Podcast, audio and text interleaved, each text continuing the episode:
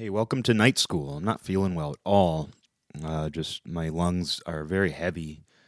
Feeling fine the last few days. You know, I don't know what's going on with me. It could be it could be the big bug. It could be. I didn't think I had it.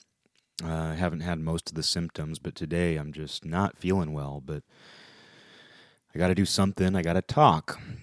Um, you know what I've noticed so far with this uh, Corona pandemonium is people are in their houses and they're around their stuff. And I know a lot of people through music and art, and in particular, you know, underground music, uh, these different subcultures. It's where I know a lot of people, a lot of people who are wonderful and great people. Some of my favorite people I'm closer to than anybody else in the world, really, in many ways.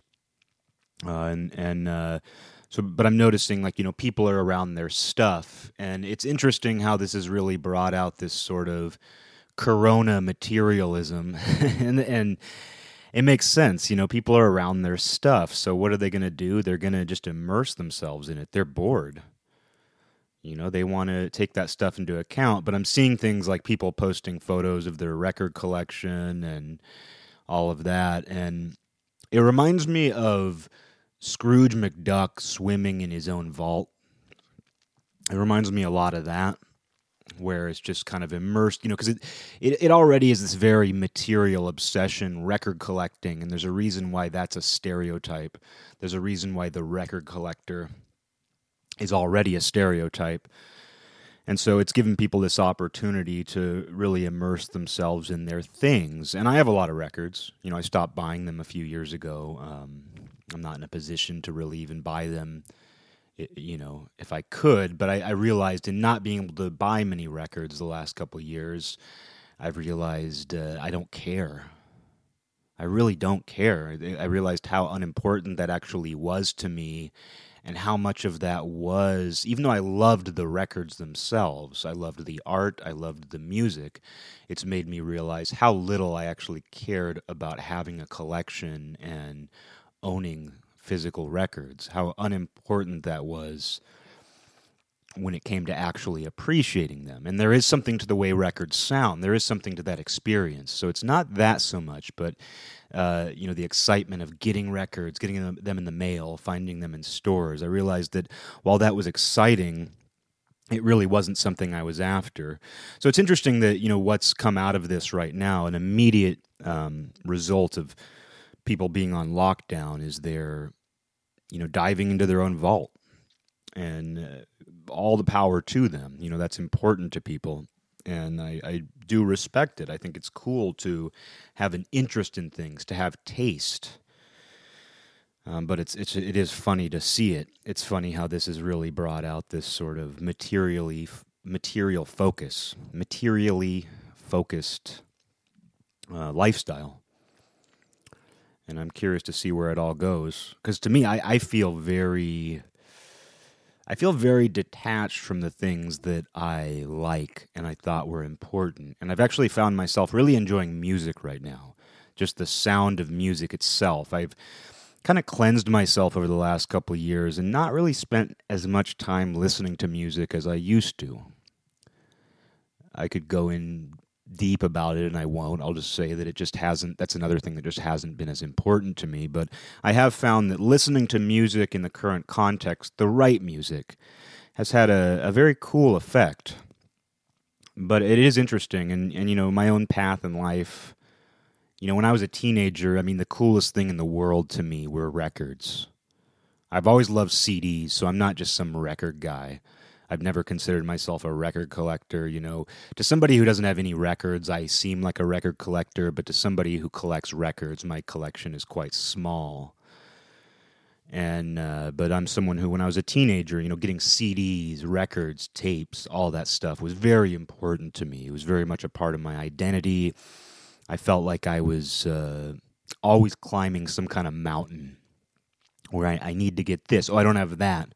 I have this hole in my collection. This is important. This is important to me. And for me too, as a creative person, you know, my goal when I was when I first got into you know certain subcultures, certain types of music, I was very much you know I wanted to be in a band.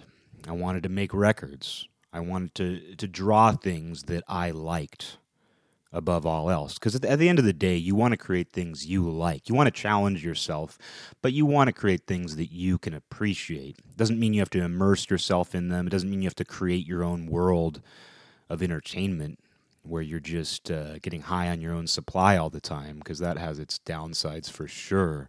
But you do fundamentally want to make things you like, that you appreciate. And of course, the things that you already like made by other people influence you, and you're going to get glimpses of that in most cases. You know, you're truly phenomenal if you can create something that doesn't have any traces of your influences in it, but it's still something that you personally like. That's a really interesting phenomenon, and um, it's exceptional, though. It is definitely a case of uh, it's an exceptional circumstance that anybody's ever able to do that. Uh, sometimes people do it for commercial reasons too. They create something that they wouldn't personally like, but they do a good job at it because they know that it will sell more. So there's that side of it too. But people don't just do that. Sometimes they are able to create something that is not simply a product of their own taste, you know, and, and it just, but it still manages to satisfy them. And that's, it's fascinating.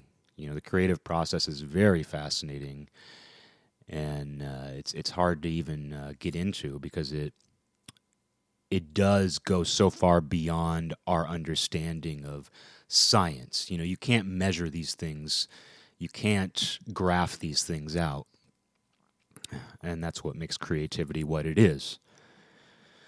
And as much as there is stuff that is just the product of putting two ideas together to diff- for you know to different ends, I mean, sometimes that can create really cool things, and sometimes it can create the absolute worst. Sometimes hybrid music genres are some of the most unbearable things to hear. And sometimes it creates something brand new that uh, kind of drops, you know, it, it drops the aspects of the things it's combining that don't work together and combines the things that do work together. And the end result is something that's almost unrecognizable when you compare it to its influences. And that's happened a lot in music. So, yeah, creativity itself is, is fascinating. Um, but going back when I was a teenager, you know, my goal was just I want to make cool things. And I don't mean cool as in popular, I don't mean that. I just mean things that I think are cool and you do want other people to like them too. And I was able to do that. You know, that's something that I realized a few years ago. I was like, oh, you know, I reached my teenage goal. I I played in some bands, I made some records, and I have done art that I'm proud of. But I never really felt like I was there. You know, I, I never felt like I climbed any mountain or anything like that. And I think creative people rarely feel that way. And if they do feel that way, I wonder what's really going on. Because you see that even the most successful people, even the most popular artists, still have this feeling of sometimes insecurity, but also like they're still climbing. And they'll always tell you in interviews, you know, we our, our last rec our, our current record's the best one oh, we think our new lineup, you know, Slayer got rid of Dave Lombardo and you know recruited the some new drummer and like the suicidal tendencies. I'm talking about Metallica now. Uh, who cares?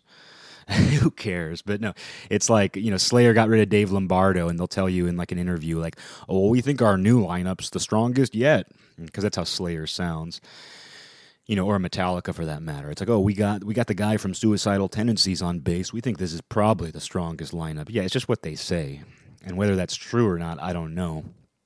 I mean, but is it healthy to say, oh, we think our best bass player was Cliff Burton who died and we'll never have him back again? Is that the right mindset either? Probably not. It's probably best to have a crea- uh, a positive mindset about your current creativity. Maybe. Maybe. I don't know if there's really a best way to do it. And then, of course, when you get into bands like Metallica and Slayer, they're basically corporations. I mean, they are.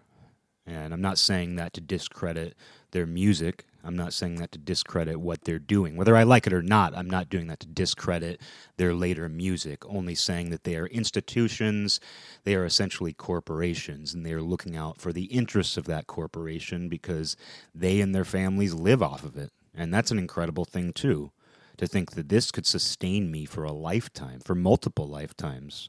I mean, the children's children of Metallica will probably be spending dollars earned by James Hetfield. You know what I mean? To think about that. Um, that's pretty incredible. That's creative. That that outlives uh, you know, that that outlives uh, Enter Sandman. That outlives Fade to Black. That dollar bill that James Hetfield's great grandson is going to spend on a hot dog but it's interesting stuff. But for me personally, yeah, it's like having realized I'd met some of my basic goals because it wasn't like I wanted to go anywhere beyond that. It was like just playing in a band, just recording music, sound, being able to draw. There were these basic creative goals that I didn't even. It's not like I thought about it at the time. It wasn't like I was like, oh, I want to do this. I want to, this is exactly what I want to get out of this. It was just, I am into this. This is important to me. But then a part of that was, you know, being a fan, being a listener, and wanting to own things, and those uh, those things that I own being a part of my identity.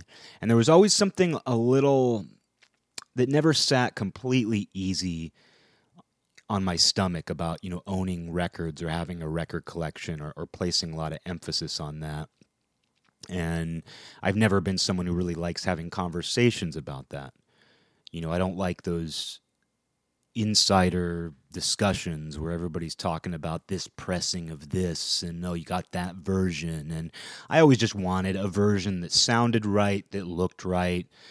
The details don't really matter to me. It doesn't make me any better than anybody else. It was just something that on a gut level, you know, that was my approach on a gut level. Um, so it is interesting that this has brought out this like kind of Scrooge McDucky, McDucky, the Scrooge McDucky sort of diving into your vault, uh, sort of thing. I'm, you know, you're isolated in your in your home, and and what are you going to do? Of course, you're going to dig into that stuff. I mean, if it were books, that'd be another thing too. You know, uh, I think this is a great opportunity to do some reading. Um, but uh, but reading's a little different because it's really all about just getting those words in your head. Whereas there's this whole other culture, this subculture, this hierarchy based around record collecting. And all kinds of genres. I mean, there's some people who bridge a lot of gaps. There are some people who want to do and be all. They got to own everything. They got to own the first pressing mint condition of everything. I remember reading, uh, meeting, reading I remember reading a record collector. Uh, I remember meeting a record collector years ago, an acquaintance, not somebody I was ever friends with, really, but uh, we were talking about some records, and he had some records that were really rare at the time. They hadn't been reissued, and I really wanted them, and he hadn't even listened to them, and I was just like, whoa. He's just because he was in this network of people where you just get things and one of the reasons you get things is so that you can trade them further. You get something you don't care about that's rare so that you can trade it for something you potentially care about. So there's this whole um, there's this network that's based around that you know and, and it's currency and that's interesting and that's cool because it's a currency separate from our monetary currency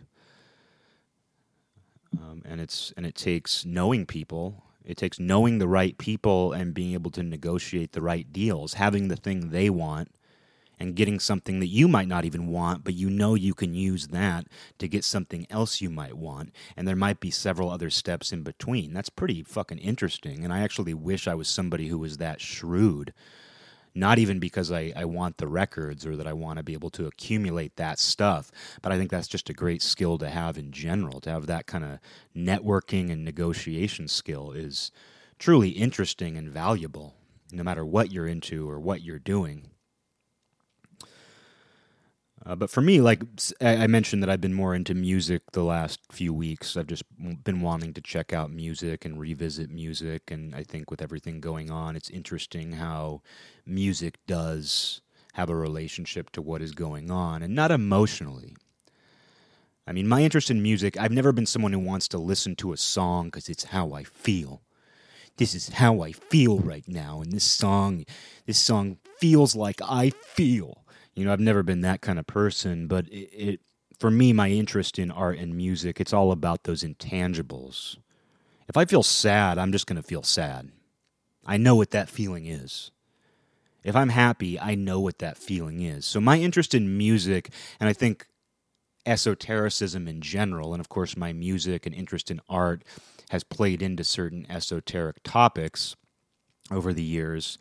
Uh, and I think one of the reasons that is is because there are these intangible sensations that they capture that do give me a reaction. And I'm not going to say I'm experiencing a reaction that nobody else feels, that the regular range of human emotions don't feel, but it does cap, cap capture uh, some. I'm doing accents without even wanting to anymore. That's how you know I'm really sick. Um, uh, but uh, involuntary accents. Uh, but uh, that's my band. I'm come check out my band. My band's tour got canceled because of the virus. We're called the Involuntary Accents. Um, but we're going to create some good art and music because we're stuck inside. Um, but, uh, but uh, anyway, uh, yeah, music and, and art and stuff, it's been a way to capture these kind of intangible sensations that the normal human emotions don't necessarily cover. Or if they do, it hits upon them in a different way. It's more subliminal. Uh, but uh, so it's been interesting. But I've just been like playing stuff on YouTube. You know, I own records. I haven't even touched my record player in months. I haven't touched my tape player. You know, I listen to CDs in the car. I, I love CDs. I think it was when I grew up. I just love the, something just convenient and nice about CDs. Uh, so I'm not somebody who, while I do enjoy owning the physical format, while I do enjoy owning a physical item, I do like that. Uh, for me, it's like there's no real hierarchy for me between vinyl and CDs and tapes or anything else, or even, or even computer stuff at this point. I'm even completely fine with just people uploading. I mean, I'll, I'll, listen to things that I own on multiple formats on YouTube just because I just want to hear it. And I don't want to go through the song and dance. Um, but uh, but yeah, it's it's it's been interesting to kind of observe this, to observe the way that these items we own define us and they, they give people solace. You know, I think it's giving people comfort that these things that they've surrounded themselves with are available to them at home and they can grab those, they can go through them. It's probably making people give those things a little more attention than they even normally give them. Just like Scrooge has given his uh, shiny coins a little more attention than he would normally give them when he swims through them. and I think that's something to to pay attention to too. Is like there's a tendency for people to look down upon money. There's this kind of disrespect of money, even though it's something we all need to varying degrees. There's this kind of need to look down upon money, especially if you come from this subcultural world of records. You know, they generally come from a more subversive place you know, they're not going to be coming from the place of like loving the government, loving the economy, loving the institutions. They tend to be anti, no matter what it is, they tend to be anti institution, anti government, subversive in some way or another.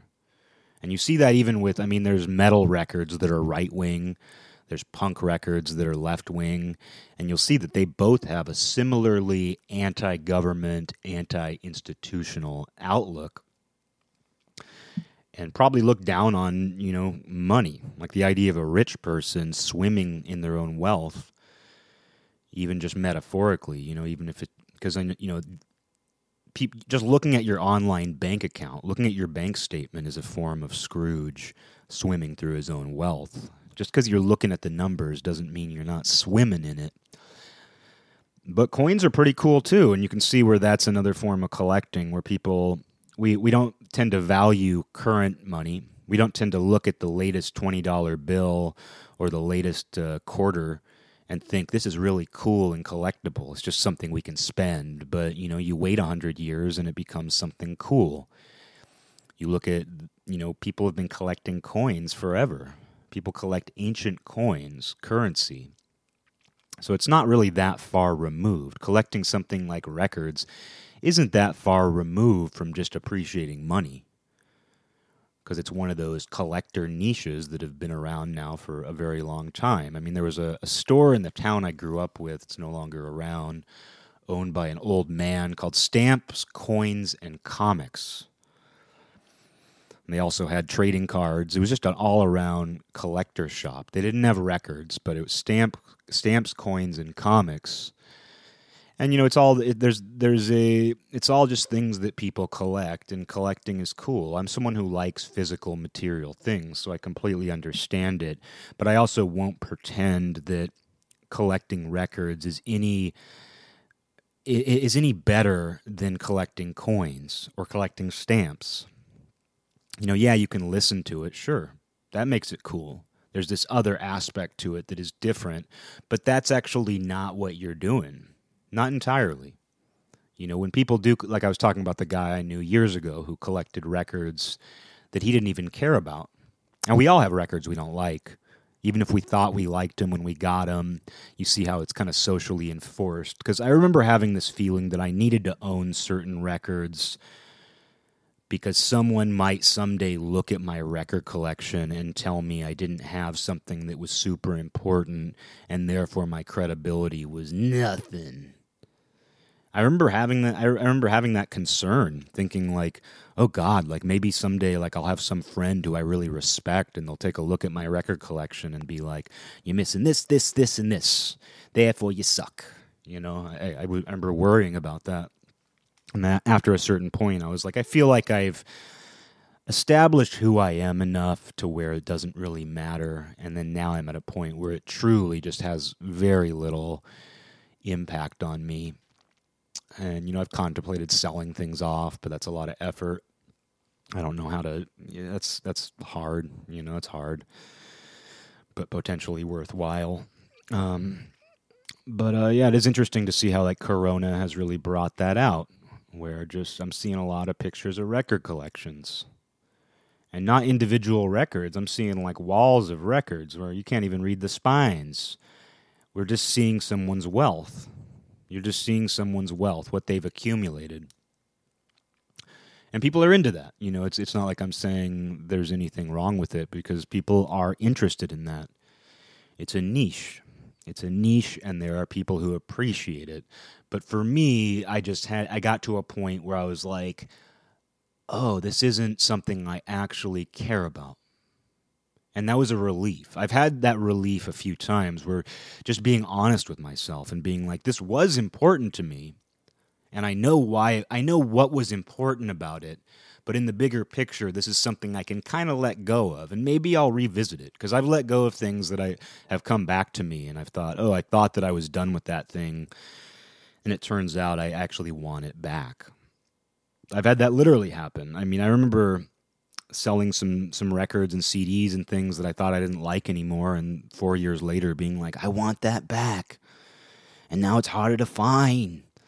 Uh, so that's you can have that experience very literally with the items you own, but it can also happen uh, in, in you know a, a more mental level where things that you thought no longer served you, you actually did want. You actually wanted that even just temporarily. I mean, you can do it with your diet. If you've ever gone on a diet, you can go, oh, I don't need that anymore. I don't need ice cream anymore. I'm done with ice cream. Oh, I'm so glad to be done with ice cream. And then it's like two years later, a year later, a month later, you're like, I feel like ice cream. And then now you're breaking some rule because you made some big thing about it. It's what happens to people who quit drinking, where it's it's one thing to like get back into drinking because it was causing you problems and it might cause you more problems to start doing it again. But if you made some big deal about it and announced to everybody and, and preached about it, you're kind of screwed because not only do you have to bring this thing back into your life that could potentially be bad for you, but you now feel like a hypocrite. And, you know, I mentioned, I, I talked a lot about hypocrisy in a recent episode. And so that comes to mind too, where we're constantly fearing hypocrisy in ourselves. We want to point it out in others when we see it, and we fear it in ourselves because we think that our identity is compromised when we are hypocrites, even though I think what makes us who we are on a deeper level are the things that are conflicting. They are the things that butt up against each other. They are the things that kind of churn your gut a little bit. And then when you let go of those things, you realize that they didn't really have that big of a role in who you are at all. They really didn't and that's that kind of relief i'm talking about is it's the same thing for me like when i couldn't afford to buy very many records realizing oh i don't feel any worse and in some way i actually feel a little better because i realized that that wasn't that important to me and that can also happen as a creator yourself you know i will always be a person who wants to create things i will always draw i will always you know want to play guitar, you know, make record things. There will always be a part of me that wants to do that. But but that's not it, it's not like the core of me. It doesn't define me and that was another relief. Cuz you think like there's this idea that oh if you're a creative person and you, you can't create, you're to die. Have you have you heard about uh, what happens scientifically, medically to creative people when they don't create? They die there's that idea out there and artists love to perpetuate that it makes them feel very it makes their art feel important and maybe they believe it. And maybe some people do die. Maybe some people do die when they can't create. I don't know. Or maybe it maybe it doesn't literally kill them but it uh, causes them to find relief in other outlets that are less than healthy maybe drugs or something. Although I feel like creativity is a gateway to drugs for sure, and not the other way around. I don't feel like drugs, you know, while people can have creative ideas on drugs, I do feel like creativity itself draws some unhealthy habits into your life. And, and that was something I realized with myself too. And I think that was one of the reasons why I felt some relief when I realized that this stuff wasn't as important to me as I thought it was was that I realized that it really provoked this negative feeling in me. This competitive feeling sometimes, not a lot. Like I didn't I didn't feel like the things I was making were in direct competition with other people, but I felt like I was having to push myself to to get better and to do things better or to be different because it's not just better as in technical you know i'm not a i don't feel like i'm a very technically uh, skilled person. I don't feel like I've put in enough practice to be a technically skilled person, but I feel like I've pushed myself to be different in certain ways or, or to hone certain things that make what I do unique. And while I was doing that partly because I genuinely wanted to, there was a part of it that there was this sort of like me against the world like I said, not directly competing against a, a specific person or anything, but there was this kind of competitive edge that gave me a feeling I didn't like entirely.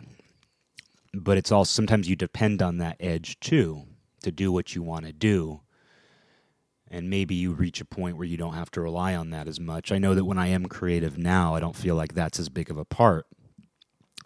But I feel like it's a slippery slope too and I find that when I'm in a creative headspace where I'm really placing a lot of emphasis on being creative, I can very easily fall into a place where those feelings come back and where I even encourage them and embrace them. And that changes who you are. You know, it changes who you are while you're doing that. And if it changes you into somebody that you don't really want to be or that you feel you've outgrown, it's nice to know you can go there again. You know the directions. You know you you may not live in that house anymore, but you know the directions by heart. And that's good because you know once you start taking certain streets, you're like, "Oh, I'm going back there again." I'm going back there again and I know what's going to happen if I go back to that place.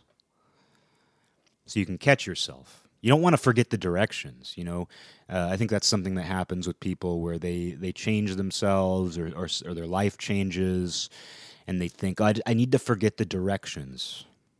I mean, you could make a substance abuse comparison where it's like, I need to delete my drug dealer's number, otherwise I'll call him. And it's kind of like that with, I think, with some of these mindsets, these negative outlooks, these slippery slopes, is that you almost try to forget the directions to get back to that place because you're worried that it'll make it easier to go back there when I think the opposite is true. Because you memorize the directions, you actually can catch yourself much sooner. You hit that stop sign and you're like, oh, this is familiar. I've been here. And then you uh, can turn around. You do a Yui. No, you don't, you don't even have to do a Yui. You don't even have to do a Yui, as they say. Speaking of DuckTales, speaking of Scrooge McDuck, Huey, Louie, and Dewey, right? Huey, Louie, and Dewey, and Yui. Yui is the one. Yui is the duck, uh, the triplet the, from Ducktales that you don't hear about because he did a Yui and he got the hell out of there. It turns out they were actually uh, what is it called? A quintuplet. Is that is that five? I don't even know. Maybe there are five. Here I am. I'm revolutionizing. Uh, I, am not revolutionizing. I'm. Uh, I'm changing the story here, and I'm saying that first that there were four uh, duck ducklets. I can't even think of what they're called right now. Huey, Louie, and Dewey triplets, duck triplets. I'm saying there's four, but I'm I'm thinking there might actually be five, maybe even six. Maybe there's an endless amount. Maybe there's an army. Maybe there's as many of the Duck nephews, because they're all Donald Duck's nephews. Maybe there's as many of the Duck nephews as there are coins in Scrooge McDuck's vault. And maybe there's someone out there who's collecting them. Maybe there's someone who's collecting all the Huey, Louie, Dewey, Huey, Qey, Mooey. Uh, I can't. I feel like if I start adding other letters, it's going to get offensive don't want to put a J on there or something. Jesus. Um, uh, but uh, yeah, so someone's out there collecting ducks. That's my new thing. Because that's something that happens too. Is if you give up something that was materially important to you, you replace it with something else. I mean, it happens with addiction, but of course, it also happens with material consumption, where it's very easy to replace something with something else. And that's where things play into spiritual materialism as well, which is a phrase that comes up now and again the idea of spiritual materialism, where you put a lot of emphasis on ritual and you know wearing the right garb and doing things the right way having the right book oh you, oh you have a, a book you have the teachings of the buddha book edited by jack kornfield but you know you should really get an older version edited by this monk Oh, you're reading. Uh, you're reading that, huh? Uh, well, I, I recommend you read this. Oh, that's how you think about it. Well, maybe you should think about it this way. Oh, that's what you're getting out of this teaching. Uh, maybe you should take this approach. You, know, and I, I really think you should wear the robe. I really think you should wear the robe, and I like these beads, but maybe you should wear these beads instead. And that's you know uh, the more obvious form of spiritual materialism, which is like the ritual and the dress and the tradition, but it even gets into the ideas and the things that you hold on to, the things that you think you need to get out of whatever it is you've delved into. And of course, people who get into spirituality are often trying to escape something that they were dependent on, addicted to, collecting, they're trying to get away from whatever it was that they put on a pedestal, whether that was a substance, whether that was a a feeling, whether that was a relationship. People who get into spirituality are often trying to replace something else with that. And uh, you know, I'm I'm conscious of that, and I realize that I've done that in certain ways, not just with like spiritual ideas, but really any ideas, any ideas that I've had in life. I feel like sometimes I have to catch myself and be like, "Am I really? Am I gravitating toward that because I'm replacing something else?" And is there anything wrong with just replacing something else? And people even do that with their relationships. You see it with codependent people who get out of a relationship and have to immediately get back in because there is a void there and they are trying to fill a void. And the currency of that void is another person. So they get out of a relationship and they're like, something's wrong and I need another person. And, uh, but you can really do that with anything. I'm not collecting records, I'm collecting thoughts. I'm now really into this. And I hate that other thing that I was into because that's an easy trap to fall into, too. And you see that a lot with substance abuse, where it's like, I never had any good times. And I hate that thing that I was really into all those years. When, uh, you know, I think for some people, that's a form of going back down that familiar route. They want to, with people like that, they want to forget the route to get where they once were because they're afraid even going down one of the same streets will lead them right back where they were. And for some people, I think that's true. And I think it's important to forget the way back. But I know for me, if I were to accidentally take a wrong turn and see a familiar street, I don't want to feel like I'm being sucked into I don't want to feel like I'm being carried down a conveyor belt and I can't do anything but go back to where I was at. If I take that wrong road and I find myself somewhere familiar where I don't want to be, I want to be able to turn around. I want to be able to take a left or a right or do whatever and not feel like I have no choice but to go back there. And so for me personally, remembering the directions remembering how I got there is an important part of that. And uh, just to go back to you know records and that whole idea, you know, I don't think that they're unhealthy. I think there are a lot worse things you could be into than collecting records. Um, but I, I know for me, I just knew that it wasn't it. And it wasn't even a part of it and it was a relief to accept that. And you have to be willing to take some relief where you can find it. It might be temporary, you know, it, it might be, or it might be permanent. You know, you might permanently be relieved. You might permanently feel grateful when you let go of something. Uh, and you have to remind yourself to be grateful. Uh, and I, I don't think anybody has that relationship with records. I don't think anybody like goes through life thinking, you know, I'm so thankful that I'm not going to record stores every day and trying to find something else to keep that high alive. I'm so thankful. You know, I don't think anybody's really saying that to themselves in the same way that, you know, recovery people say to themselves, God, I'm so grateful this morning that I'm not hungover.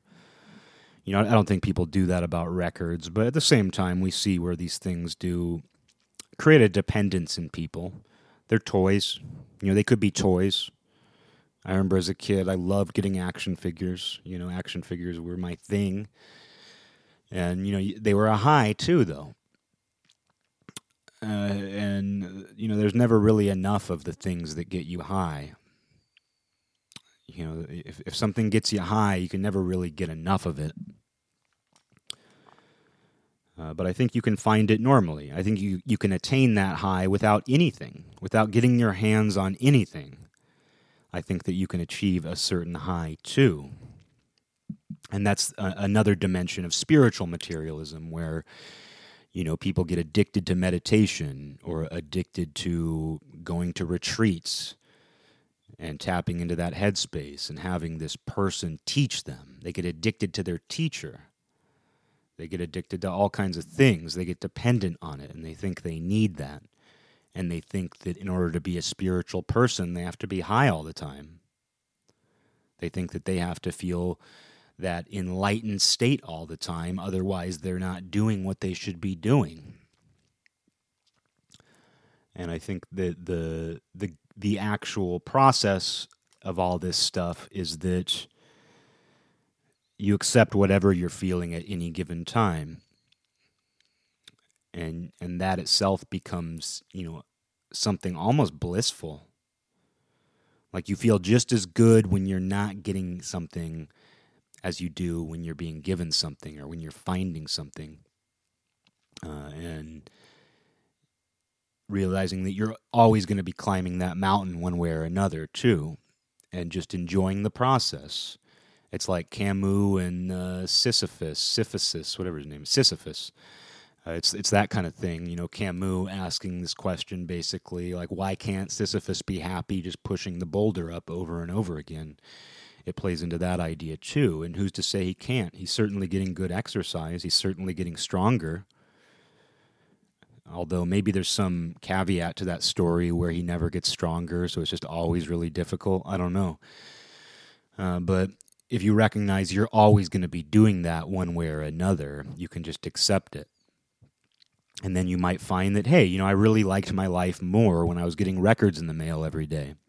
I really liked my life more when I was, you know, getting that latest craft beer and posting a picture of it and telling everybody how good it was, reviewing it. I really liked my life more when I was reviewing IPAs on the internet. Maybe that's what you'll find once you accept that you're always going to be pushing that boulder. And maybe some people don't even need to go there. They don't even need to go there in their mind because they're already happy doing what they're doing and they don't have to ask these questions. But I know in my case, I do. And maybe that's my boulder, is having to question things, having to challenge myself. You know, having having to ask myself if what I'm doing is really what I want to be doing uh, you know, maybe um, maybe my boulder is just letting go of things and briefly feeling relief, letting things roll back to the bottom of the hill, only to have to do it all over again in some other way. You know, maybe that's my, the thing that I'm dependent on. And you can see where you, can really spin your wheels out over this stuff. You can really spin your wheels out over it, but uh, it's it's something that at the end of the day I choose to do because you realize too like how much choice you have in whatever it is you're focused on. You realize how much choice you have. And with everybody locked in, it's a great time to think about what you truly have control over. It's a great time to think about where you can exercise choice. And uh, for some people right now, it's cleaning everything. I mean, I was reading something online where people are like, if you go to the grocery store, wash your fruits and vegetables with soap and water, which doesn't seem right. And they're like, and leave stuff in your garage for a long period of time so that it disinfects. And I'm just like, man, it's good to take precautionary measures, but should we operate that way? Should we be that consumed by what's going on that we are trying to micromanage every little thing we come into contact with and disinfect every single thing we touch. You know, I think the the bigger things you do, yeah. And I'm not I'm not giving recommendations here. I'm not endorsing any approach to the pandemonium and pandemic. Uh, but I, I saw that and I was just like, is that that's just another thing. If if you're gonna do that, if you're literally going to try to clean everything inside and outside of your house. If you're going to take precautionary measures about everything, if that if that makes you feel better, that's cool. But for me personally, I'm just like, wow, I can't do that. I know it's not worth it. Staying away from disease is not worth this almost other form of disease. I can't let it consume me in that way. But um, that's about all I got. That's all I got here. Uh, I am interested in, in the way that this impacts people's attachments because I think it'll be a great opportunity for people to decide what's actually important to them. And obviously, people are. I think this is a, a great example of why and how people are important to each other. And that's something that you shouldn't let go of. You know, that that's something that you know, maybe you shouldn't be as dependent. You know, maybe you shouldn't be addicted to other people's approval and other people's attention. And there are different ways that you should, you know, keep your relationship with people in check. But I think one good thing going on right now is we are realizing the importance of other people. And we are realizing the importance that we have to other people as well. And not in the sense that they appreciate and love us, although that's a part of it too.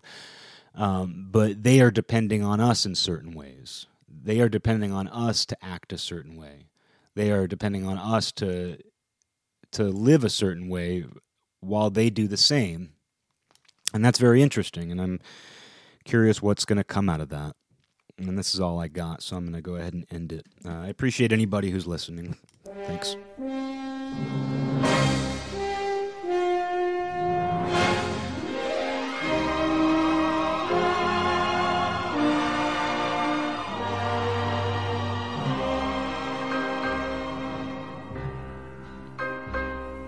This land is mine.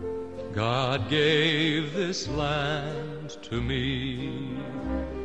This brave, this golden land to me.